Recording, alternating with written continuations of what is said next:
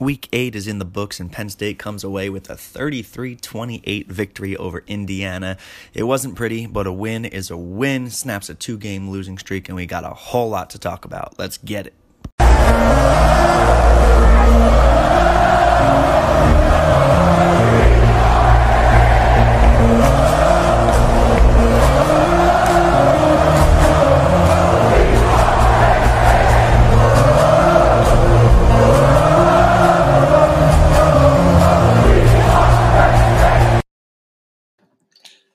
Ladies and gentlemen, welcome back to another edition of No Names All Game. It is Monday, October 22nd. Nittany Lions improved to 5 and 2. We snap a two game losing streak. Thank God.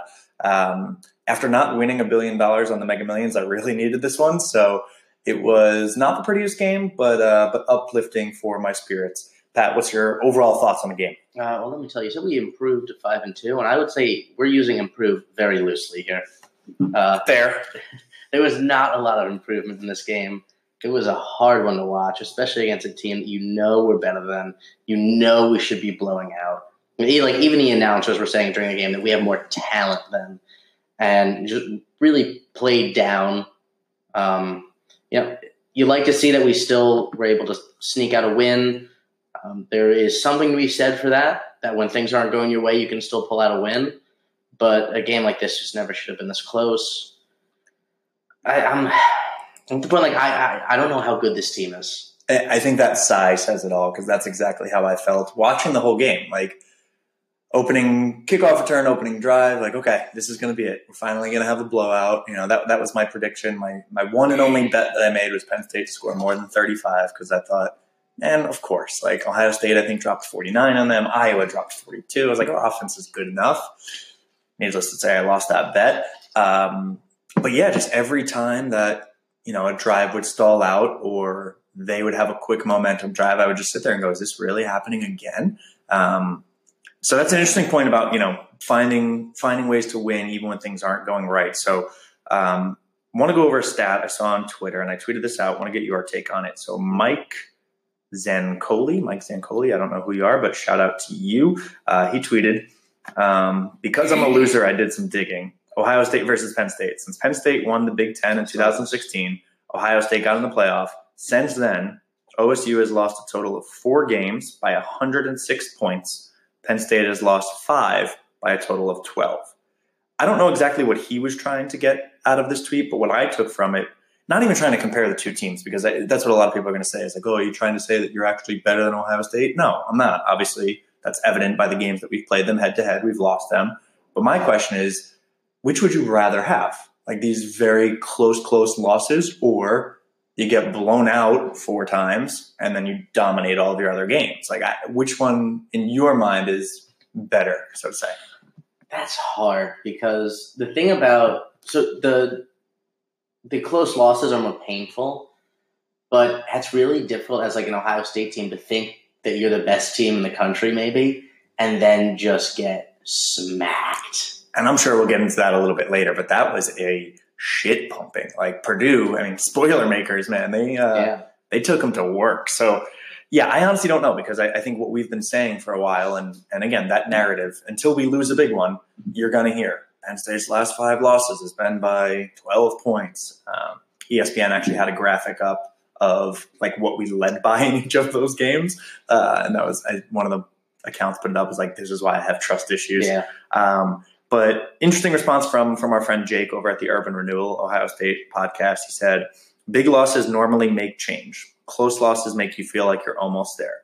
Big losses suck and are and are embarrassing." But we get a whole new offense. You know, there are glaring problems. If it's a close loss, we think things are okay. Getting blown out puts an emphasis on those issues, which I kind of agree with. That's a good point. Yeah, and I didn't think about it that way. And I'm sitting there because like we we've said like, oh, we're so close, we're right there, we're right there. But man, after being right there against Ohio State, we flat out lose to Michigan State and then come out pretty flat and ugly against Indiana. Shit, maybe a blowout would kind of make us address some things. Now, before you hang up on this episode, I do not want us to get blown out at any point, but interesting topic to think about. Yeah, I mean, I think maybe mm-hmm. that makes you address things as a fan, but you you look at like coaches, right? This is what they do for a living Uh, they're they're addressing problems like this in wins. We just don't see it. I mean, you hope so, right? And, and yeah, you have to trust that. And Franklin has, has said that, like, hey, we coach them harder after a win because we don't want to get complacent. We don't want to get comfortable. But shit, I mean, the results don't always say that. Yeah, I think maybe there's more outside pressure to make those big changes after a, a blowout loss. Yeah. But I don't think the coaches themselves like are even in those tight losses. I, I a loss, a weakness is getting exposed either way. Yeah. You know, no matter how tight that loss is. Yeah, I think that's fair. And and I, again, I really don't want to be negative. I was uh, I was definitely negative Nancy this week. I was mixing it up on Twitter a little bit more than normal. Uh, the Brit, the bar we normally go to, was uh, was pretty dead. I guess people went, didn't want to get up for a, a twelve thirty against Indiana out here on the West Coast. Um, so I had a had a couple of pictures of Miller Lite, we'll say, and man, I was just I, I, was trying so hard not to be negative, but it was really easy. So we're gonna put that aside. We're gonna get into our normal stuff. And listen, it's a win, right? We'll talk about all the bad, we'll talk about all the ugly, but it is a win. Uh, so let's start off with the good stuff here. So every week, Pat and I break down your lion and your lamb of the week, MVP, LVP. Uh, so let's start with the with the good stuff. Lion, who is your lion of the week? Uh, Come on, I, I, I, I hear I hear the sadness, the distress that you you're not super excited about it, but give the people something. You know what? I'm actually gonna give my line to Tommy Stevens. Finally showing up, gets one pass, throws a touchdown, but a, a guy who made the sacrifice of staying in this program when he probably could have been a starting quarterback in a lot of spots and dealt with injuries at the beginning of the season and then even after getting over his injury just hasn't seen the amount of action that I bet he wants to and he finally showed up and got to make an impact on the offense this week. Yeah, Tommy time. It was fun. I mean, everyone's been calling for it. And, I would like to uh, see more of it. Yeah, and we finally got to see some of it. We did, and I was really happy with it because Tommy Stevens, he's a kid from Indiana. Um, I don't know if he ever actually committed to Indiana, but I know he was heavily recruited by them. So being back in his home state, I'm sure a lot of friends and family were there. It was good to see Franklin and Rahne kind of give him those opportunities. So uh, looks like the Lion package was used five times. Pretty pretty good results. So uh, first one was an incomplete pass from McSorley to Hamler. That happens. Next, McSorley 44 yard rush. So obviously you got to respect Tommy. McSorley's able to take off. Um, they connected on one pass, McSorley to Stevens for no gain. Uh, and then Tommy hits the 23 yard touchdown. Uh, and then there was one pass, McSorley to Stevens for two yards. So, all in all, exciting stuff. And, and yeah, I think, like I said, the fan base, uh, it's one of those little things that even if it doesn't change the game, it's just, it's exciting to see. And shit, the touchdown pass was beautiful, man. It was, yeah. It was really, really nice. All right, my line. Um, I, I had a not a tough time picking one, but I, I, again I feel like we we lean offense a lot, and Trace had a, a decent game, but you know I didn't really want to go there. Miles I think is an easy one to pick as well, and I'm sure we'll talk about him in in some of our sections here. Um, but I went defense, and overall I didn't think the defense played exceptionally well, which I'm sure I'll talk about a little bit later. But my line is going to be Shaka Toney. That's a good one. Four sacks in about six minutes. I mean, the guy was just relentless. Uh, he's one of my favorite defensive ends, and and I think I, I, think I've realized like my favorite position is defensive end. Like I love Shareef Miller. Talked about Yetur all year, and, and Shaka Toney. He's just such such a presence off the edge. He's got such quickness that again, I've talked about this. He's not the not necessarily the power guy, but he just blows by yeah. these tackles. I actually, I as for as much crap as I give our defensive line, I, I really like our defensive ends. Uh, yeah, they've been our playing, defensive tackles. On the other hand, that's I'm another not, story. Really not a fan of. that's another story. Um, I, I should say I'm not a fan of, but need needs a lot of improvement. Right, but but Shaka, I mean, it was you know, like I said, six minute stretch. He gets four sacks in, in a time where. Again, Indiana was kind of moving the ball at will at points, so that was really, really huge. Um, He's gotten some accolades already from for different awards. Uh, six total sacks, so four from Shaka, two from Yetur. Um, something we haven't talked about in a little bit. That's uh, another thirty dollars for charity. Uh, shout oh, out yeah. Sean Spencer and um, the D line. Every every sack, we are going to donate five dollars to their cause. Uh, they're going to get some turkeys and stuff for Thanksgiving for for a local food bank. So um, that'll be awesome. Uh, one thing I noticed is I don't know if he's if he did this before the game or not, but I noticed Shaka Toney's uh, Twitter handle is now Sock, like S A C K, Sack a Tony. Nice. Get it like Sack, Shaka. It's funny. I like it. Um, maybe that works better if you see it. But yeah, Shaka Toney is my lion of the week. Moving into the bit of a negative side. Uh, Lamb, least valuable player. I think there's probably a couple you can pick from here. Who's uh, who's your Lamb this week? I'm going with Brandon Polk, but this could be extended to the majority of our wide receiving core.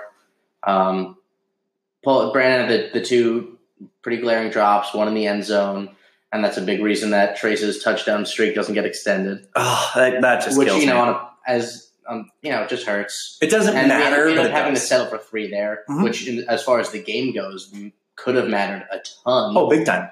Um, and he had another drop that I, I'm trying to remember the situation, but you know, it was a, I, th- I think it might have been a third down. It would have been a first down. Um, but it, it just seems to be the story of the season. These drops, and, by the way, and other than that, he had no catches for no yards. Yeah, Um, not uh, not exactly lighting it up outside of that. But it, it just seems to be the story of the season with this Penn State receiving core. We have such good athletes playing wide receiver, but they the drops are so inexcusable. I mean, it, it's great that you guys are phenomenal athletes, but if you can't, if you're not catching the ball, it doesn't mean a whole lot. I mean, that's that's the job, receiver. Yeah. receive the ball, right? So, yeah, that, that was a tough one. The one in the end zone, um, and and I think something something around this game. You know, you heard even pregame that the wind was whipping; they couldn't even raise the American flag. Like these are not you know highlight reel plays that they're just missing. These are in their hands. Like this is not anything crazy. So the one in the end zone killed me. Um, KJ almost made a circus catch to save He's the that. only wide receiver on the entire team, and I mean, unless you count Freiermuth, sure. um, who hasn't been a gigantic disappointment. Yeah, and again, we we've mentioned this freshman. KJ as a redshirt freshman, Freiermuth is a true freshman. Sucks that those are the only two we trust. Um, but that was almost like if his legs are four inches longer, he taps that toe, and we're talking about Yeah. an excellent play on his end. Um, Juwan looked like he might be back a little bit. He had a nice catch early on. Uh, he had that what was like a sixty-yard catch and run, which was awesome. Amazing. Uh, but he had a drop. I think it was third and eight, third and ten, which same thing. And it was just and like again, you just. I, I mean, I want to see Juwan coming into the season. He was a guy that we were worried about leaving for the NFL. Oh, there's no and, chance of and that. scouts were projecting him as like a second, third rounder. Yep. Two two catches, like, and, and this is it's not like this is a sometimes thing. It's a pretty consistent thing for him Yeah, to have you know the two only to three catches yeah, a game. Which the only thing isn't good enough. consistent. The only thing consistent right now is the inconsistency, and it's like you know one catch. It's like oh wow, there's Juwan, and that's what he can. Do. That run where it was, and it wasn't like a, a super long pass in the air. I think it probably only No, traveled was about eight yards, eight-yard something like that. But then he takes off and he's just running down the defense. I was like, this is what I need from this guy. And like I was tweeting, like I said, I was mixing it up on Twitter, just kind of you know talking with everybody, having a good time. And uh, somebody tweeted about that, and I I said, I was like, honestly, I think it's a confidence thing with him. Like he's he's got to be so in his head at this point, and probably a lot of them do because every week they hear about it because assholes like us talk about the drops, right? Like that's that's what we're gonna do as fans. That's what media is gonna do. Um, and I almost feel like it's like he's just got to be in his head. Like you get a couple more of those, like little short passes that he can take off and run. Maybe the confidence comes back. Like we, we saw that highlight reel play against Ohio State, the one handed leap where it was like what a, what we know what this dude is capable of. We know it. Um, but I agree. The, the, the drops were, were ugly. And I mean, this game, I think it extends even past the, the wide receivers. And maybe we'll get into this later, but I'll, I'll, I'll preview it now. Uh, the muffed punts, we dropped a couple of them. Uh, three. Micah Parsons had a chance at a really nice interception that bobbled off his hands and then his head and then his hands. He just wasn't ready for it. No, but I'm just saying it was it was all over the place. Yeah. Um, so yeah, not not ideal at all. Um, Brandon Polk, you're a lamb this week. Mine, um, I actually had David Corley on there uh, as the wide receivers coach because I uh, I was going to attribute drops to him just because again it's it's one of those that man I don't know what changed from last year to this year, but I know that we lost Josh Gattis, wide receivers coach. Uh, I know we lost Hamilton and Gesicki, but like like you said, the talent is there. So I almost gave it to David Corley, but I'm actually going to go Brent Pry, defensive coordinator. Um, I like Brent Pry. Um, he's won, you know, after Bob Shoop left after the first two years or so, promoted from within. There's been talk about Pry leaving for uh, head coach jobs. It's like lower ones, Georgia Southern or something like that. But he almost left a couple times. And for the most part, I think he's done a good enough job. Right? We've we've won many more games than we've lost under him. Um, but this game was just it was just ugly. 554 yards surrendered. 554. That's the most since the Ohio State game two years ago. Um, the the stat that really killed me, and, and I can get into this in our bad or ugly a little bit more, but was how effective Indiana was on first down. Forty-seven percent of their total yards came on first down. They had 224 rushing yards, 145 of them on first down. Jesus. So it's just it's it's one of those things as a defensive coordinator of an inferior team. And again, I'm, I'm not completely knocking Indiana. I think this is one that people had circled even preseason as like a potential trap game if we did come into this, you know, undefeated because Mhm. Indiana's not awful. Like they have they have some And they have a good coach. Yeah, yeah, yeah, yeah. But for me, Brent Pry, you need to be able to make those adjustments early on and shut that down. Like that just can't happen. And When you're working with the more talented team, it's uh, there's not a lot of excuses for the coach not to make the proper adjustment. yeah, and if if not for a couple of like key things that went our way that we'll probably get into here in a little bit, like what did we win by? Five points? hmm Like, man, I I, I don't know. As a defensive coordinator with this team, you've got to be able to you've got to be able to contain at some point. And you're you know if, if you're a listen, if I'm a listener listening to this show, I'm going to say, Chris, you're an idiot. You just gave your lion to a defensive end. And you're giving your lamb to the defensive coordinator. It's I saw a lot of good individual performances. Shaka Toney, Yetur, like a lot of good individual performances. Overall, as a defense, though, we just got carved up. And like like Oh, I said, yeah. it's it's not it's not how you win games. Like we have a brutal stretch coming up. Iowa, Wisconsin, Michigan. You give up 500 yards to those teams, you're you're to lose. There, there's a, I mean, if I was just like a college football pundit and I wasn't a Penn State fan, I would at best predict Penn State to go one and two during that three game stretch. It's it's very scary. We came out and we'll we'll get into this in our preview episode, which we'll actually do this week. Uh, we open up as a four point favorite over Iowa. That scares me. Like that that scares me. Like Let me tell you something. If that game wasn't at Beaver Stadium, we'd probably be a, a one and a half point underdog. Yeah, especially as as electric as Kinnick is. Um, yeah, I don't like that the spread's that close because I think that, and I I don't read as much into lines as like what they actually think is going to happen because lines are made to get To make you bets bet. on both sides, right? But still, I mean, that's not a good look for us. Um, Can I tell you something? I wouldn't bet that line four and a half points. yeah, I don't know if I could. Uh, and I've been cold, man. I've been cold these last three weeks. Like I'm losing. I can't afford it, man. That's what happens when you bet on one team and they go cold. I know. You tend to go cold I know. as well. and I should spread it out and bet on other teams. It's fun to bet Penn State. Of course. Um, so yeah, that's that's my lamb, and and we'll get into some of this other stuff with with the stretch that's upcoming. We'll talk about the Ohio State loss, the shoulda, coulda, wouldas, which I know you're not supposed to do, but we'll get into it a little bit. But let's let's keep the positivity going. We're getting into our next segment. Uh, we'll talk good, bad, and ugly. So there was some good in this game, right? We won. That's that's the first thing. We snapped a two game losing streak. We won. We got some momentum. Uh, what are some things that you saw that were good in this game? Uh, we talked about it briefly, but that, that Juwan Johnson run and catch, I love seeing it. First of all, because he caught the ball, always exciting Fantastic. these days.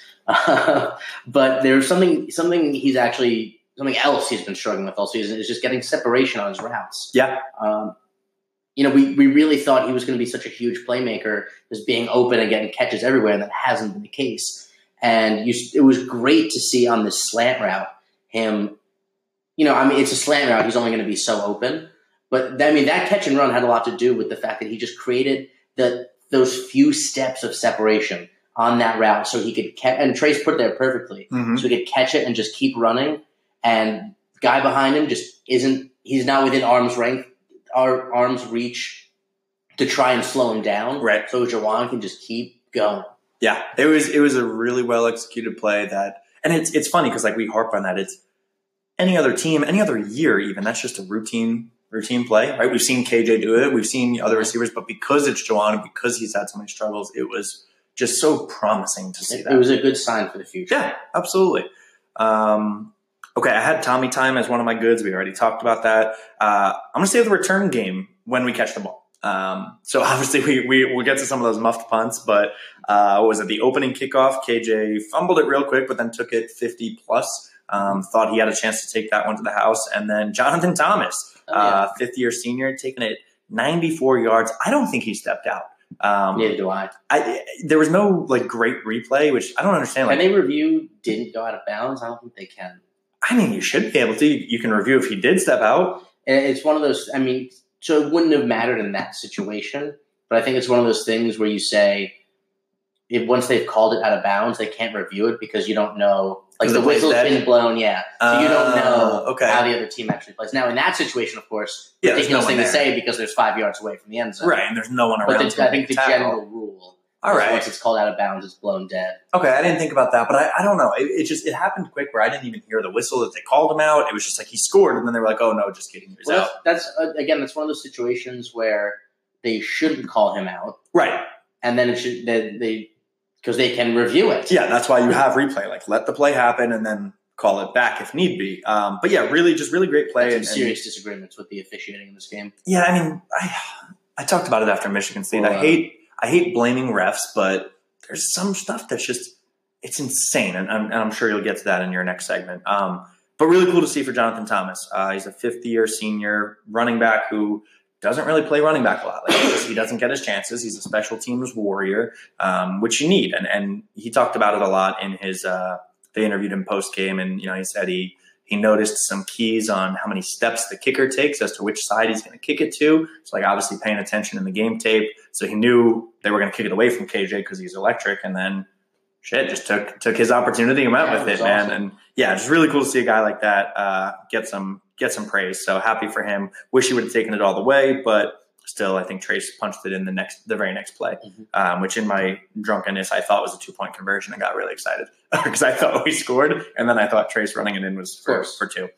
Um, so that was all good. What else? Uh, what else you got for good? John Reid, I thought had a great game. Yes. I was excited to see it. Um, I thought he actually played decently well against Michigan State, and they sort of got you know swept up in a bad loss. Yes, but I thought he continued that trend to this game, and I, I really thought he was making plays out there, wasn't getting burned. You didn't see the mental mistakes that we've seen in a couple of games earlier, and it was nice to see a guy who we were kind of counting on to be the leader of this defensive backfield really step up and and play excited too. He was yeah. he was like foaming at the mouth this Uh-huh. game, and I love seeing it. Yeah, completely agree. And and he's a guy that I have uh, lovingly given some shit over the last couple of weeks. And and same, I, I couldn't quite give him my lion just because I, you know, it's hard, but there's so so many like intangibles. You know, it doesn't jump off the stat sheet. Yeah. But he played really well. And you know what's cool? I love I love following along on Twitter. I don't love to live tweet games because I love just to watch and be in the moment. But I do love seeing some of the um, PSU alums and, and how they like talk about because they're you know they're boys, they're friends. Mhm. Uh, so like Deion Barnes, uh, he was a D end back in the day. He tweeted something like "read all the way back," and you know, some a couple of the older guys, even some of the ones in the NFL, talking about how it's good to see him back to form. So I completely agree. I thought thought he played well. Um,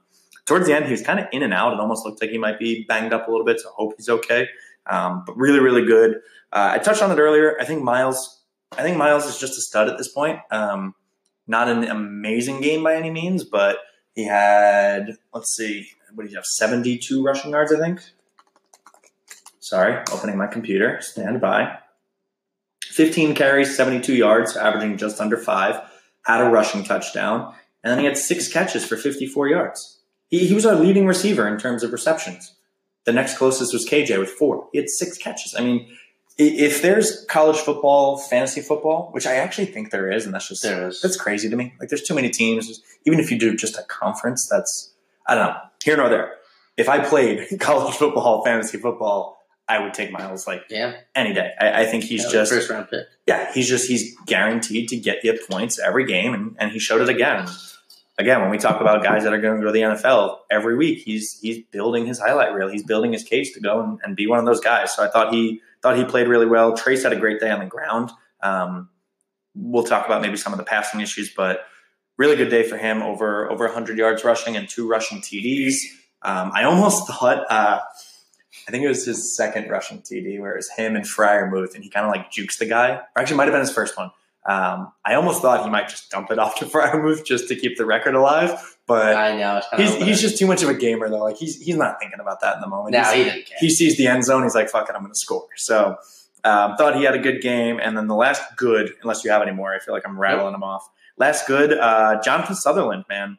He uh, ran with a head of steam on that punt and forced that fumble. Um, really, just heads up play. And this is what they've always liked about this kid is that he's a downhill runner, hard hitter, can lay the wood. Um, I feel like I make Marcus Allen references a lot, but kind of similar sense. Like that's what they see him as a safety. Um, and he's going to get his chance to start next week, which, uh, you know, we'll talk about that targeting call in a minute yeah. here. But um, yeah, I thought Jonathan Sutherland played a good game, and, and I'm excited to see him develop as a, as a starting safety in the future.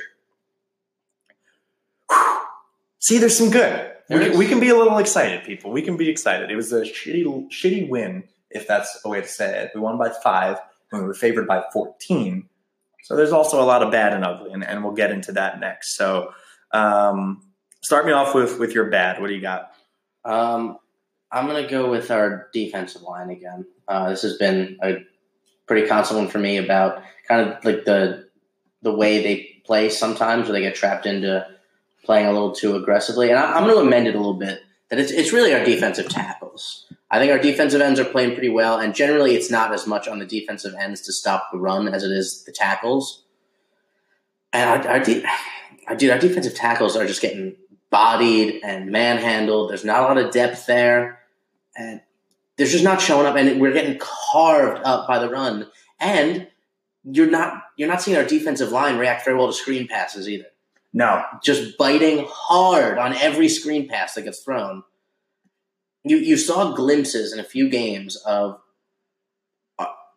our defensive line starting to play the run well, where we were disrupting the intended hole meeting guys at the line, and even when you're not making tackles at the line, slowing running backs down at the line. Yeah, eating space. Yes, that's a big deal. Mm-hmm. And we did none of that this game. And every single time they ran the ball, it seemed like the, the, the running back was just through, or, or the quarterback just through to the the you know the second level to the linebackers without having to slow down a bit. And I don't care how good your linebackers are if when that's happening consistently, that other team is going to put up running yards and they're going to score touchdowns. Yeah, and and I'm happy you amended that because I was going to challenge you a little bit. I think our DNs played really well. Yetur Gross Matos leads the team in tackles with ten tackles. Yeah, two of he them being awesome. sacks, like six solo. He played really, really well. Uh, Shaka Toney, six total tackles, four of them for sacks in very limited time. Like I, I think the DNs play really well and, and kind of get lumped into that. Just I get it, it's a team effort, whatever. But you kind of said something that really scares me is about we're, we're not very deep at defensive tackles. So our, our starters, Rob Windsor and Kevin Givens, Windsor, two tackles. Uh, one of them is for a loss. It's pretty nice. Kevin Givens, zero tackles. Um, did he play most of the game? Like, I, I, think he was in there. I don't think he came out. Mm-hmm. That's not what you want out of your starting D tackles. Uh, some of the backups, PJ Mustipher, true freshman one. Antonio Shelton, I think redshirt freshman, one.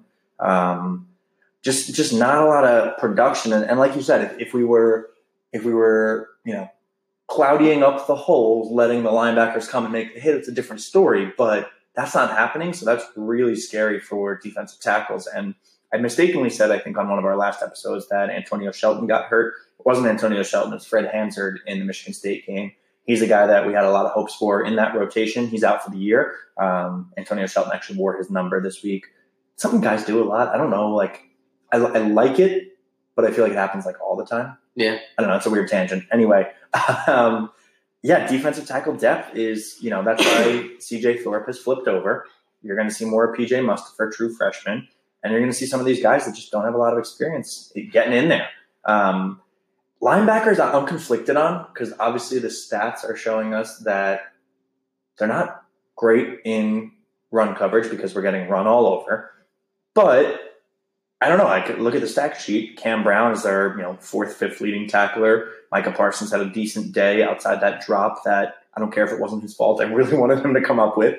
Um, Jan Johnson a little quiet, but but I, I, don't know. Like I don't know where the blame falls, and that's why I gave my line to Brent Pry because like something's got to give. Like something has to be figured out because we have guys who are playing well. We have individuals who are playing really, really well, but then we're getting torched for 500 yards. It's yeah.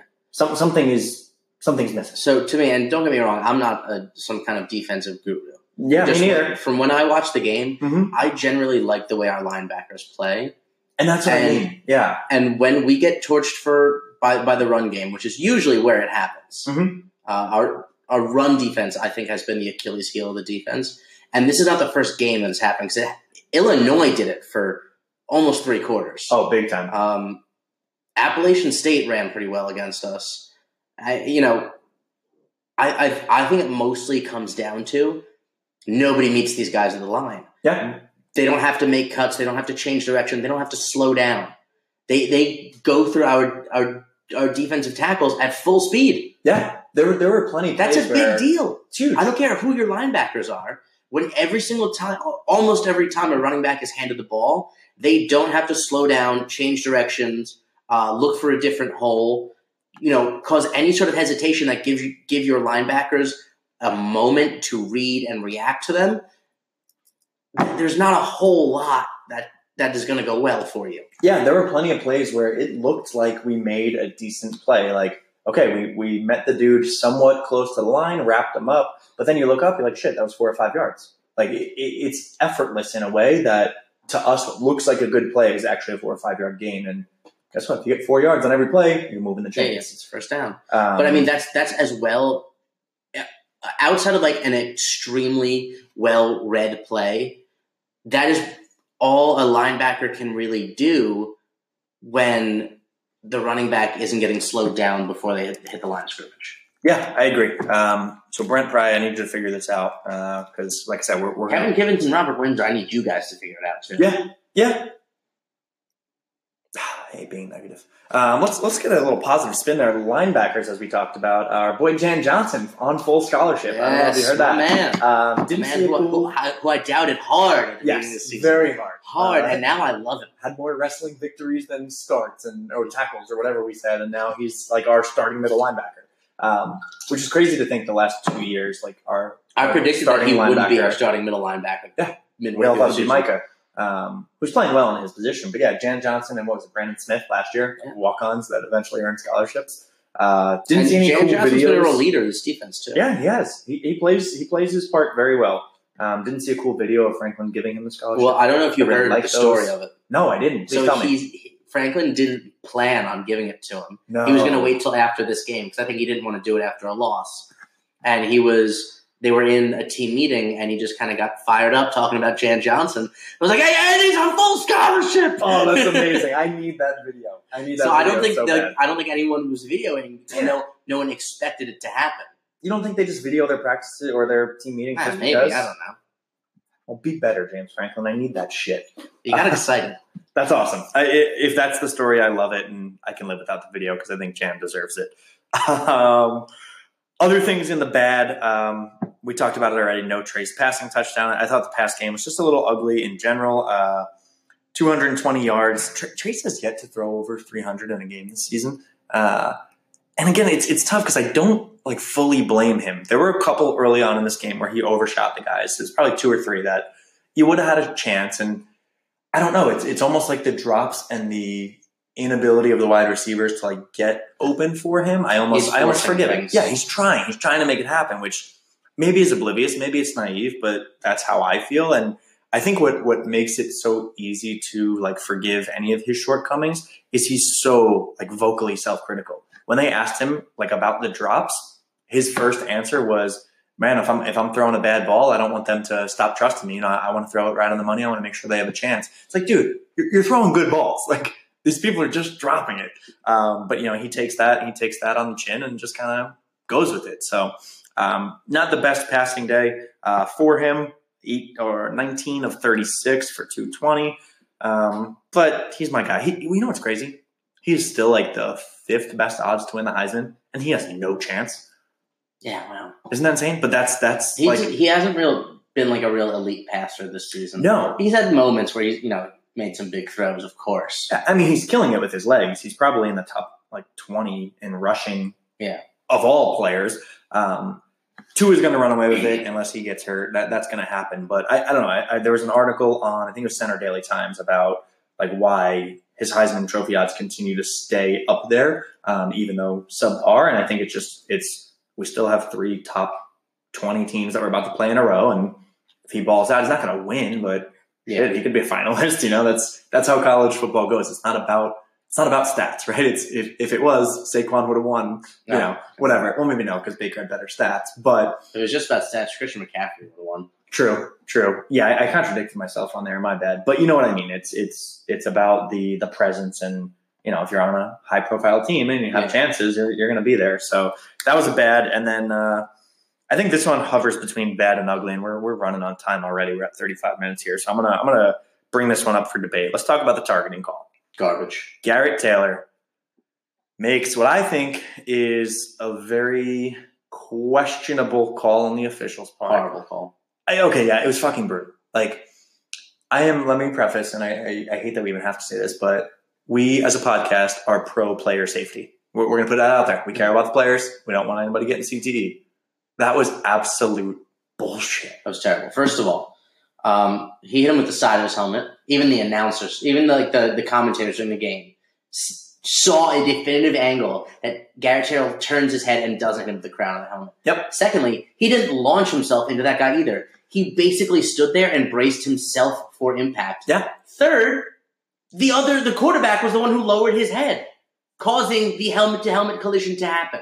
That's It's a ridiculous call. It's a ridiculous call. It's horrible. And whoever made that call should also be suspended next week. Thank you. The official who made Giff. that call has to be suspended next week without pay. That's what has to happen for there to be accountability to these officials in this game. Let's I, go, I sincerely believe this. Tell me how you really when, feel. When there are, when your mistakes have ramifications that affect players and outcomes of games, you should have to share that. And and your bad call results in somebody's suspension. Guess what? You should get suspended. And there, there should also be an appeal process to, to appeal this call. yes, yes, yes, yes, and yes. I think I, on, on all of your points. Like Um, I, I, I wish I could enter some kind of complaint to the Big Ten to have this official suspended. Yeah, you want to you want to start like a, a GoFundMe or just a Twitter petition? I'm down with it. Yeah, hundred percent. yeah, this is uh, Change.org. this is my uh, Michael Scott thank you gift moment. Like I saw so many people on Twitter, a good amount agree that it's a bad call, but so many people just coming in to be like just the the warriors for safety of well, it doesn't matter. He could have hurt his neck. Then don't lower your head. Yeah. You're running. If you That's not Garrett Taylor's fault. no, you're not defenseless. You're running with the ball. Like it's not like you just turned around from a catch. It's not like you just came out of a move. Like you are running with the ball. You duck your head trying to get extra yards, bro. That's on you. Like, And by the way, we've actually seen Garrett Taylor like consciously mm-hmm. not hit guys in the head. He did it earlier in the game. yeah, Didn't hit a guy in the head who would have been a defensive receiver and lowered his body enough to get him in the body. Yeah. And like you said, it, it was with the side of his head because I think he was like genuinely trying to turn away from it. Like, Yeah. it's a bang bang play. You're And there. didn't launch himself into No. the quarterback at all. Not even a minute. Um, He basically fell into him. Yeah, so I fully agree with you. There's got to be accountability on the refs, and I mean, you see this in the NFL this year. That the, the calls of even just roughing the passer are absurd. Like they say, how are you supposed to hit someone? You can't hit them high. You can't hit them low. What are you supposed to do? Um, I, I think the accountability is huge because not only does Garrett Taylor lose the rest of that game, he's going to miss the first half of the Iowa game. Like that is a big, A big deal deal. right? And, and again, like I said, I'm happy to see John Sutherland get some get some playing time, but it shouldn't be like that. Um, I think you should absolutely be able to appeal on it. And if at least listen, you have to kick him out for this half of this game, sure, appeal it, let him come back. Like Yeah. it, it was so blatantly obvious. I just I don't get it. I think it's the pressure of you know whether it be the league itself, you know, the fans, the parents. Bad for the brand. It is. It's, it's one of those things where refs refs feel like if they don't call it, they're going to get you know bastardized or whatever. But it's you got to have some accountability, man. It was uh, reminded me of when you were given that rant, which was fantastic, by the way. Um, Angel you. Hernandez, MLB umpire. Oh, that's a bitch. It was a Yankees Red Sox game. He had, I think, five calls at first base. Three of them Three of overturned. them overturned. How are you still a professional umpire? And, Like- he's, and he's suing Major League Baseball too For what? because they didn't include him in postseason like two years ago. Oh my god! I mean, this is a Well, thing this is where why, Angel. Yeah, and, and this is the thing where I mean, you can talk about it at the professional level, you can talk about anywhere. Referees, umpires, like there's never any repercussions. There's Like, no accountability to how bad they are. and especially in college, like this is a conversation for another time, so I'm not going to get too deep into it. But kids don't get paid, right? These are amateur athletes. You're get maybe not getting paid much, but you are getting paid to do a job. This kid's going to have to get you know sitting out for a full game in essence, right? Half of this, half of next. if this kid's a senior trying to go to the NFL, sure, two halves of a game isn't going to change his draft stock, but shit, it might. It's not going to help. Yeah, like I don't know that that just Like, really. do you know really how overanalyzed things get at, to the nitty gritty when it comes down to the draft?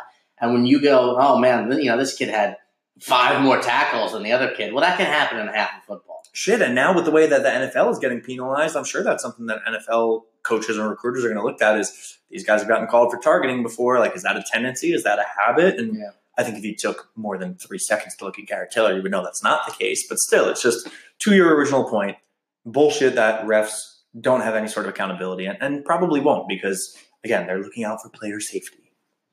Safety. Bullshit, uh, Garrett Taylor. We love you. You've been an absolute star in this defense Yeah, this year. Uh, can't wait to see you come out in the second half of this Iowa game with Tear it up. fists of fury. Um, all right, rest of the ugly. What else you got for uh, for ugly? I talked about muffed punts earlier. I think that was just gross. And Yeah. Yes, Not a the lot wind, to be said there. no, the wind plays a factor. Yes, but but I liked KJ's post game comments too. He said he's like, yeah, it was a little windy, but if it hits my hands, I got to catch the ball. It's like I need more time on the jugs machines. Thank you, KJ. Love it. Um, I think they all do. What else you got for ugly? Our offensive line. Thank I you. Pretty horrible.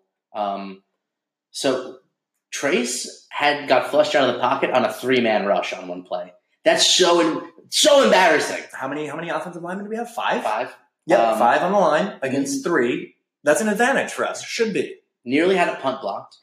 Um, you saw I um, Indiana pull one stunt play where they were in the backfield, incredibly like within half a second they were in the backfield. We couldn't pick up blitzes.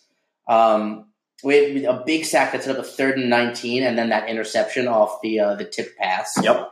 Um, and then there, was one play where the defensive lineman was in the backfield so fast on a run play that he almost took the handoff from Miles Sanders. He he hit like Miles and Trace simultaneously, basically, because he couldn't decide who had the ball. It's one of those ones that always like impresses you if it's not against your team, but as soon as it is, you're like, "What the hell, man?" And, and then at the end of the second quarter, um, when we're you know it's still kind of a close game, and you'd like to punch in for one more score. Third down, and Trace gets sacked before he even has a chance to look at a receiver. Yeah. and then we have to punt the ball away. I mean, the offensive line did a horrendous job this game. It, Yeah. it was really embarrassing It, it, it is, and I, I against had a team that- that were better than too. Yes, and I had that on my list as well. Uh, Indiana had six tackles for loss, three sacks, three sacks, Jesus, three sacks. Um, And to be honest, those stats downplay how, how Yes. much better they did than our and, offensive and line. it's because Trace can make things happen. That's, I mean, again, he had hundred yards rushing. Not a lot of those are designed runs. Those are him because he just has to run. Um, my take, my bold prediction from preseason was that we were going to have three All Big Ten linemen, offensive linemen. I mean, I'm going to submit myself to old takes exposed. That's just, I, I mean, it's just not going to happen. yeah, Um, we might have none. Will Fries, who has been our starting right tackle, starting to see some rotation. Uh, Chasz Wright is back in. He hasn't. Chasz Wright hasn't really played in significant time since I think it was the second game of the season when Fries took over as the starter. Now, who knows? Well, Fries does not look good. He hasn't been. Um, Bates, I still think is great. Our, our left tackle, I still think he's an NFL talent. Um, Mike Menet, center, ha- has played okay. I, I think he's got a lot of potential in the future. Connor McGovern is another one that I thought could go NFL after this year. I, I don't think so. I think he'll come back. I think the biggest two disappointments have been Fries and McGovern. Yeah, because McGovern is is so talented, and like as our center last year, he played so well. Um, so yeah, O line was ugly for me. Uh, a couple others. I I almost want to say special teams as a whole, because like I said, I talked about the the muffed punts. Uh, another onside kick that we couldn't recover that almost blew the game. I mean, we're up five points, and they're onside kicking to try to have a chance to win it. And I mean, I, I don't understand why we called a timeout the first time. So they're going, they're lining up.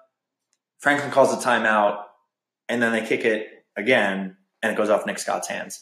Um, I, I don't know what to make of that. It was just, it was ugly. Uh, that's our third one of the season now that we've lost. One was by surprise, which okay, chalk it up to hey, it happens. The other two, we just can't recover an onside kick. Um, and then lastly, on special teams, our fake punt was so Oh, that was the other thing. So on, so ugly. on the fake punt, that actually could have worked. I love the call. I love And the call. The Did you see execution. the blown pl- block? there was one guy, one guy there, and our lineman just whiffs, just whiffs so badly he doesn't even slow the defensive player down. Nope.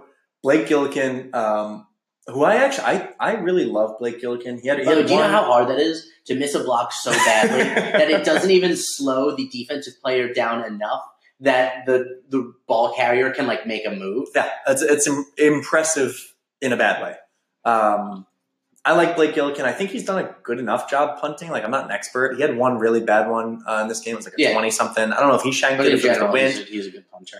In Franklin's comments, he talked about how Blake is struggling and how we thought punting was going to be a strength, and it just hasn't been. Like I don't know if I'm missing something or if I mean, I've seen other other than this one, I've seen maybe two bad Yeah. punts all season. I, I thought he's doing okay, but either here nor there, the the fake. I love the call. I love the ballsiness because it, it was in a spot where, hey, if you pick that up, that's that's a momentum changer. And again, the look wasn't bad. Um, he it looked, looked like he actually had a ton of room straight up the middle, but ran left right into a wall of of Indiana defenders. Um, so that was kind of ugly. But at, all in all, it's an ugly win. When you are 14 point favorites, coming off of two brutal losses, playing angry, you should just absolutely dominate, and and we didn't. So, um, a couple other last things to talk about. Do you have any other uglies? no, that's it. Couple of couple of things to rattle off. Uh, five for 15 on third downs this game. So now we are at 36.84 percent on the season. Um, I, I didn't get a chance to look up like where you know the rest of the Big Ten teams, the rest of the top 25 teams lie. That seems low. It's not great. 37 percent. Like I'm not saying you necessarily need to be over 50, over 60, over 70. That doesn't happen, but seems low. Um, so that's kind of ugly there. Uh, Juwan and DeAndre are both a little bit banged up. So Juwan did not play in the second half. Uh, it was a, I think maybe after his long run, he kind of like twisted ankle or something. Tried to play one more play. He went out just to block, and you could tell he just couldn't put any weight on it. Uh, DeAndre, I don't think played the second half. So I think maybe they're they're both listed as starters on the depth chart, but I think maybe we're going to start seeing some of these freshmen. Um, Jahan Dotson first catch this game. Daniel George played this game. Where the hell is Justin Shorter? I was going to ask you the same thing. I don't understand. He was dressed for this game, has been for a lot of them. He's still only played in one. So it's not like we're trying to preserve his eligibility. He's still got three games. Unless they think like they need him in these big games, which is contrary to everything I've heard. Um, Considering they haven't used him right. in For- two of the pretty big ones. Exactly. Everything I've heard is, you know, you know, he's just not there yet. And he came in battling an injury, yeah, of course, but um, that just kills me. And the other one this game is no Ricky Slade, if you noticed. So there's a there's a big time rumor mill. And that's with uh, what's his name being hurt too. Mark Allen? Yeah, Yeah, Mark Allen's out for the year, has been. that's what I'm saying. Um, Ricky Slade, I believe, has already burned his red shirt. so to see Ricky Slade get no carries with the running back who was normally behind him, Mhm. not even playing. and even more so. So this is this is one. There's there's big rumor mills going on on Twitter. So some of it initially says, well, Miles Sanders was was just the guy, and unless we got a big old lead, they weren't going to use Ricky at all, which kind of happened in the Ohio State game, Yeah. which is fine. Um, Ricky was dressed, participated in warmups, but there's a lot of rumors, and, and I hate I hate feeding into the rumor mill, but a lot of rumors that he was actually suspended for a violation of team rules. Interesting. There was one tweet that has absolutely no credibility, so I hate that I'm even saying this out loud. But there was one tweet that said he was kicked off the program. I don't don't believe that. Of course, he was there. He was dressed. You're an idiot. But um, some of the Penn State insiders that I follow say that he's he's got some problems that he's working through right now. Uh, and he even tweeted like, "You guys don't know about my situation, so stop talking about it." Clearly, there's something happening. Whether it's a one time thing or it's something that we're going to hear about more, I have no idea. Um, but I really hope we see him back on the field pretty Yeah. I, I hope he's okay. And uh, you do have to remember, this kid's here for school too. Mhm. Um, not everybody goes to the NFL. Of course, you know, would it be great to see Ricky Slade go to the NFL? Of course, and he is that talented, and I hope he does.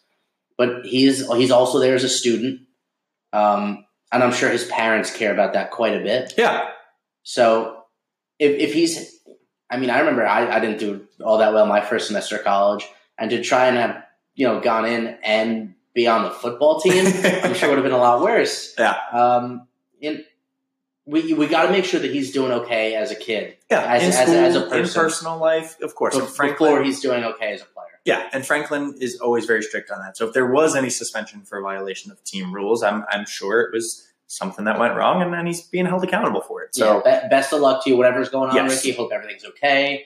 Um, you know, if it's just if it's not a serious personal issue, I hope we see some improvement out of you soon. Yep. And see you back on the field because I know that's where you want to be. Exactly. And again, please, please, please take this with a grain of salt. This is all speculative, all rumors. If something is actually out there, I'm sure we'll hear about it. All right, that's it for the game. Um, we skipped this last week, so we're going to do it this week. We got about 10 minutes left. We give out some Big Ten awards. So there's a Big Ten Baller of the Week and a Big Ten Bozo. Um, Big Ten Baller, I, I think I know who you're going with, but hit me. Who's your Big Ten Baller of the Week? Mine's Shaka Toney. Oh, okay. Who'd you think I was going with? I, David Blough? I was going to do any one of the Purdue Spoilermakers. Well, yeah, I'm going with uh, Shaka Toney, man. My God. I, I thought he was fucking awesome, and I that, that's why I didn't make him my lion. Okay, Um, fair enough. I, I That's the figured one- even though that you did, I, I, I was going to do it this one. I mean, just fucking what a what a performance. dominant, absolutely dominant. Um, yeah, I think he deserves it. Absolutely. Uh, for me, I, I don't know if I have a particular guy on Purdue, but Blough had a really good game. Rondale Moore had a really good game. Um, you know what's crazy? I didn't see Rondale Moore. I didn't see how highly recruited he was. Did you see that video? Um, So it's his video of him picking the team and the hats he has on the table. You know how like high schoolers when they Yeah. pick their team that they're going to go to or pick their school rather. The hats on the table were like Alabama, Ohio State, and Purdue. And like he picks up the Ohio State hat, puts it down, and then goes boiler up. Right? Like What an upset! I upset. must really want to be an engineer. Yeah, I mean, he's a four star receiver. Obviously, he's lighting it up. Uh, he had two rushes for 24 yards. He had 12 catches for 170 and two touchdowns. Rondale Moore, you are my Big Ten baller of the week. Um, yeah, spoiler makers, man. They uh, they did the deed, 49 to 20 against Ohio State. Uh, Big Ten bozo of the week, and then we'll talk about uh, kind of just Big Ten implications from that game. Mine Bozo. actually might be the same as yours. Yeah. His name Devin Bush. Devin Bush. It's the only Yeah, answer. Devin Bush going out stomping on the Sparty logo and then getting injured on the first play of the game. Bozo. Can I tell you something? I Never, never wish harm on someone. I was kind of happy that he got hurt. It's karma. You Instant deserve karma. You deserve that. Instant karma. And it Uh, wasn't like it was a dirty play by Michigan State to go out there and hurt him. But when you go out there and like disrespect someone like that, but also just like what a fucking loser move in general. We're- Yeah, you're a bozo. Like, to- That's the only to say. Kick up the fucking. Do you really? like do you really think you're going to kick up the whole thing too? Yeah, and like, what, what do you think Michigan State's going to be like? Oh man, look at that. We should be scared. yeah. No, they're looking at you and they're laughing. Fucking loser. They're laughing at you like an idiot. Um, yeah, there were some like some some uh, you know kind of like little confrontations before the game. Uh, Michigan State. I don't know if this is like their thing. Did you see they walk like arm in arm all together to the middle of the field? Yeah. and Devin Bush is just standing there like an idiot. Um, so yeah, never wish harm on someone. Never want anyone to be seriously hurt, and he's not, which kind of makes it easier for us to laugh at because it's not a serious injury. But you're a bozo, dude. Like that was just.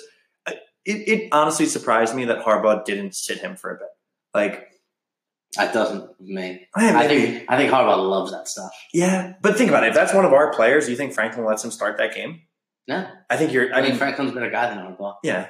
Yeah, very true. I mean, uh, I don't disagree with you there, but hey, if that's a Nick Saban, is that guy starting the game? No chance. Like, I, I'm not saying you're going to suspend him for the game, even a half, but you make the kids sit out a series or two. Like, hey, that's not okay. We're better than that. So, yeah, you're a bozo. There, there's no one else that I could even come close to. Um, all right, a couple other Big Ten things just to talk about. Uh, in that game, Dwayne Haskins threw the ball 73 times. Isn't that insane? How many completions do you have? 49 for 73 49 of 73 for 470 yards and they just got like and they got shit pumped He didn't look that good for No. most of the game. no not at all that's He had a couple big throws later in the game, but like for most of the game, he really didn't look that good. but that's what's so surprising is you throw that many times for that many yards two touchdowns that's what happens when, 20 when you're down by twenty the whole game. True. Um, so let's talk about that a little bit. Uh, i tweeted this. I know that we're not allowed to play the shoulda coulda woulda game and I, I don't like living in the past but you have to take a look at this. Ohio state number two goes down and goes down big. They dropped to like number 11 i think number 12 maybe in the ap um, if we just beat michigan state we are at worst number six number seven. Because if we beat michigan state it's narrowly and then if we come into this game and win how we did it's narrowly i don't think we deserve to be like a top five team but man what could have been Yeah, uh, it's just it's frustrating. It I is. tweeted out like it, watching Ohio State lose like that made me so sad, so happy, and so sad for what could have been. Yeah, it's it's one of those moments where you're like, and again, it's it's you know Ohio State is, is a bit of a rival for us. I know we're not you know Ohio State Michigan, but it's it's a team We're not. we have history. We're not their rival. It is a rivalry. Yes, yeah, yeah, that's a good way to say it. So yeah, you love seeing them. And I think Ohio State grace. fans would accept that. Yeah, right? definitely, It is definitely. a rivalry. We are not their rival. yes, within the last several years, it's been a rivalry. Um, so you love seeing that fall from grace. You love seeing them kind of, you know, really just plummet. Um, if we just beat Michigan State, we're up there with Michigan because Michigan is number five, I think, right now. So you've got us and Michigan, and hopefully we beat Iowa. You know, these games, possibly a top ten showdown coming again. Like the what ifs are crazy. And again, I'm not going to live in the past. You can't do it. Um, everyone today, uh, today's October 22nd, so everyone is tweeting. Uh, two years ago today was the block and return, which I love. But guys, it was two years ago. Like we've lost two games to them since. Yeah, You know, let's let's move on a little bit. it's a little sad. It's very sad. It's it's one of those like, hey, take me back because that was really great. Um, but yeah, rest of the season for us is is still the same mission. Try to go ten and two, get into a great bowl game, and continue on the years of overall success. We're not going to the playoff. We're probably not going to go to like the best of bowls, but we got a really tough three game stretch here: Iowa, Wisconsin, Michigan. Uh, is it that order? I know we have Iowa first. I don't I know. think it's Iowa, Michigan, Wisconsin. Yeah, because we're home for Iowa, then we go to Michigan, and then home for Wisconsin. That one worries me. Yeah. House. Yeah, so we will get into a little bit more of that in our next preview. Uh, later this week, we will preview the Iowa game. Probably talk a little bit about Michigan and Wisconsin and some of their high-powered offenses that we might have to worry about. Uh, but for now, we are five and two. Uh, we are one game away from being bowl eligible. If you were ever scared about it, I'm kidding. Please, please don't take that seriously. Uh, and, and we are on the upswing. So gotta gotta take Iowa. Gotta put them away. Gotta win big. I can't have another nail bite. I just I can't. It's like every single game, I'm holding my breath to complete passes to get first downs. It's just it's Yeah, I need- will- I need tell you something what, good. Though, Thi- this is a game that I'm okay with winning as a nail biter. Not not Indiana. Iowa. sure, sure. Indiana shouldn't be a nail biter as a win. Iowa, especially the way they've played, that's an appropriate nail biter win. Yeah, fair, but still, like if I don't need that stress in my life. if we're a great team, if we're an elite team, which let's be honest, we don't look like right now. Let's go out and fucking win big. I just I need one to feel it, great. it would be really really nice to watch us win cleanly and convincingly. yeah, absolutely. All right. and I think it would go a long way for the team's confidence. Yeah, yeah, absolutely. This could be, you know, a turning point to finish the season strong, to get momentum into the postseason, to get momentum into next year. Um, still believe in this team, still loving this team as always. Good to get a win. Let's go fucking crush them next week. Pat, any last words? Let's keep the faith, guys. Let's keep the faith. Oh, I'm sorry. Last words. I almost forgot because normally you say it in the last words. Penn State wrestling. David oh, I Taylor. got, I got so upset go. You got All right. about three minutes. Go. my man, David motherfucking Taylor, is a world champion. The Magic Man, baby. I, I told you guys earlier this season, David Taylor is going to be a multiple time uh, world and Olympic champion. He is one step closer to that today. You didn't just And- tell him. You I, guaranteed. gar- I guaranteed it. And by the way, he won in dominant fashion on his run to the world title. Had a tough his draw for this first match of the world championships for open opening match was against the defending world and Olympic champion, Damn. and he and he gassed him out and beat him by like five points. And then I think Tech his next two opponents. I saw in the semis he, He- was down and came back. He he was down and I think came back and won seventy five. Yep. His match before that, Tech the guy ten to nothing, and then in the finals, in the World Finals, won by technical fall, twelve to two.